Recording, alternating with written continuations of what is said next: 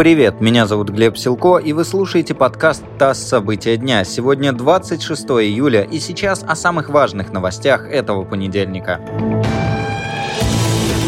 Российские гимнасты впервые за 25 лет выиграли олимпийское золото в командном многоборье.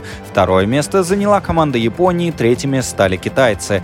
В общем зачете Россия на четвертом месте. У нашей команды 4 золотых, 5 серебряных и 3 бронзовых награды. Лидируют американцы, на втором месте японцы, на третьем команда Китая.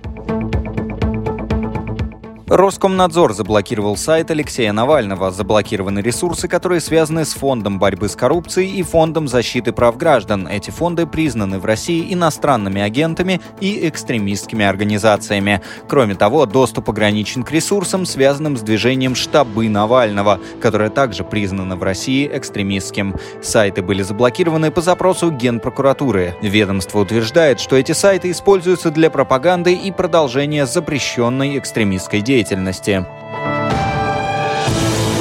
Венгрия разрешила въезд в страну вакцинированным россиянам. Об этом объявил глава венгерского МИДа Петр Сиярто. Россия 10 июня возобновила регулярное авиасообщение с Венгрией. Там более половины взрослого населения прошли вакцинацию от коронавируса. В России предложили забирать загранпаспорта у должников. Такой законопроект одобрила правительственная комиссия. Предлагается изымать паспорта у людей, которых признали невыездными за неисполнение судебных решений. Вернуть документ должник сможет в миграционной службе после того, как выполнит свои обязательства. Это подкаст «ТАСС. События дня». Эти и другие новости читайте на нашем сайте и в наших соцсетях.